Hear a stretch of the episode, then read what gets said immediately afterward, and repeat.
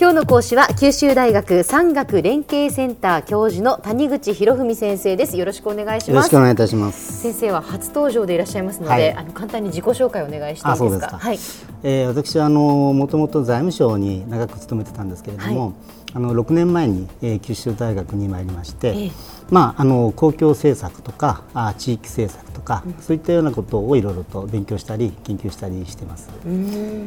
でまあその後あの九州 PPP センターとか、はい、あ今はですねあのアントレプレナーシップセンターのセンター長ということであの特にそういう起業家を育てるプログラム、まあ、そういったようなこともやっています。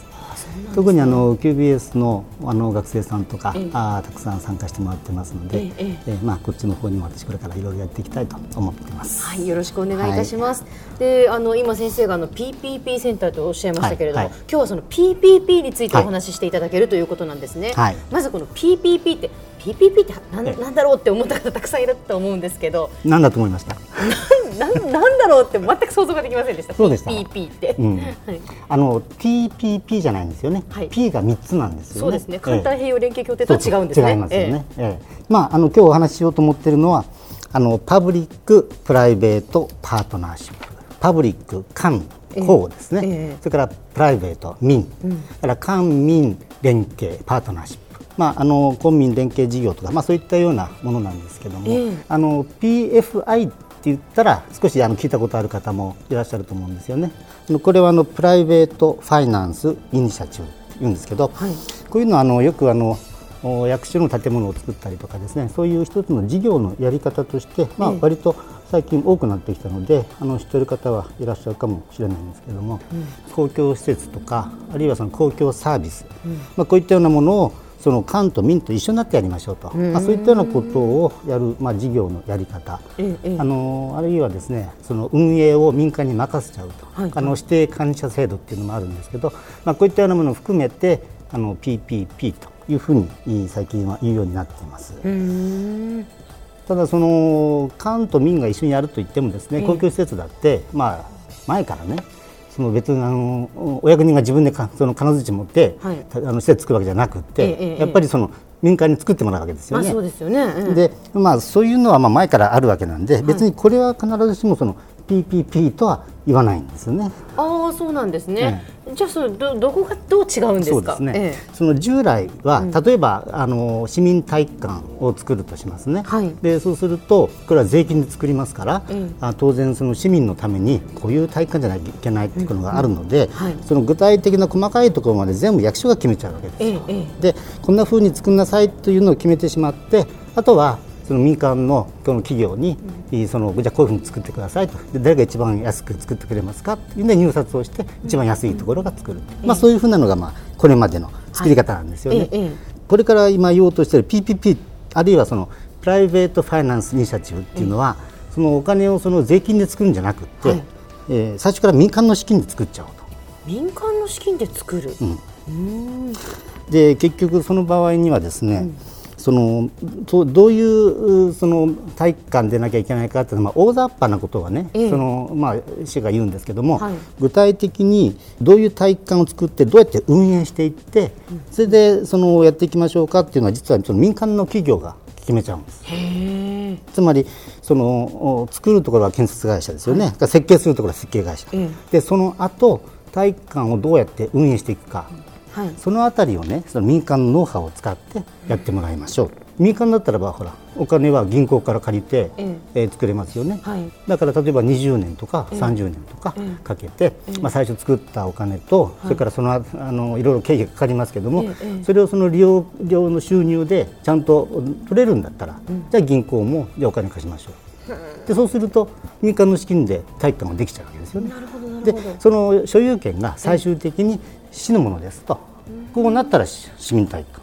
まあ、そういうやり方を考えてですね、それでまあ始まったというのがこの PFI というやり方なんです。そうですか、はい、もう自治体としてはね、うん、その税金を使わなくてそうやって公共施設ができるっていうのはありがたい話だと思うんですけど、うん、そう簡単にいくものなんですか？これはねもともとイギリスで始まったんです、ええ、その1990年代にですね特に大きなね橋を作るとか国際的なそのインフラを作るような事業の時にですね、まあ、政府がお金がないと、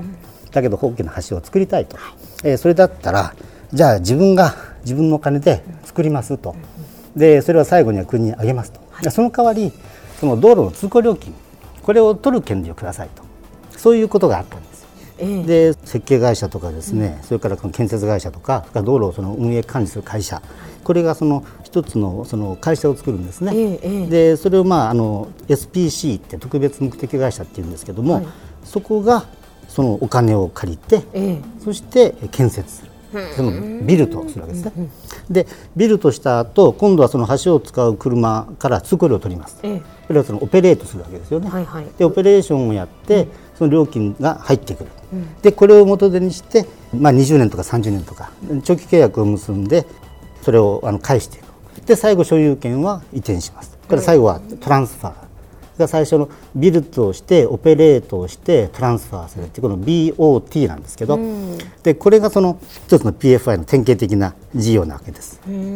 先生その私たちは、まあ、利用者の立場からするとですね、うん、そのどれが、うん、じゃあそういうその PFI でできたものなのかとか、その PPP なのかとかよくわからないんですけど、日本でも結構あるものなんですか？日本でもありますよ。実はこれ内閣で PFI 法っていうのができたんです。でこれがその最初にできたのが1999年でもう15年ぐらい経つんですよ、でまあその内閣の統計によるとまあ大体500件ぐらい。で、えー、事業費にすると4兆5000億ぐらいというのがまあ日本で行われていると言われています。ただ、今みたいにあの道路とか橋とかい。うのは多くないです、はい、あの施設としては、まあ、あの学校だったりあるいはその大学の研究施設だったり、えー、そういう、まあ、あるいは庁舎だったりですね。場合によっては刑務所とか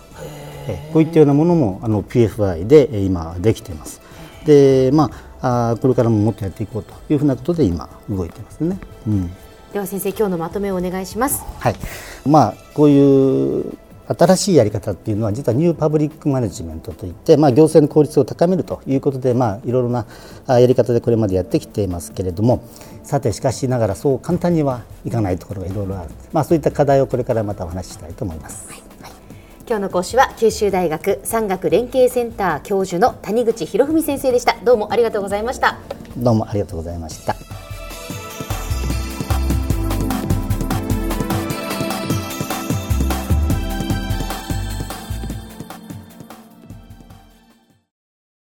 ゾクゾクぐいぐいメラメラつながる。ゾワゾワハラハラメキメキつながるズキズキ。モワモワホカホカつながる。キリキリ。ザワザワキュンキュン。ガンガン。ワクワク。ウズウズドキドキ。ルンルンバクバク。九州人のいろんな気持ちつなげます。九州から輝こう。キラキラつながる。 QTnet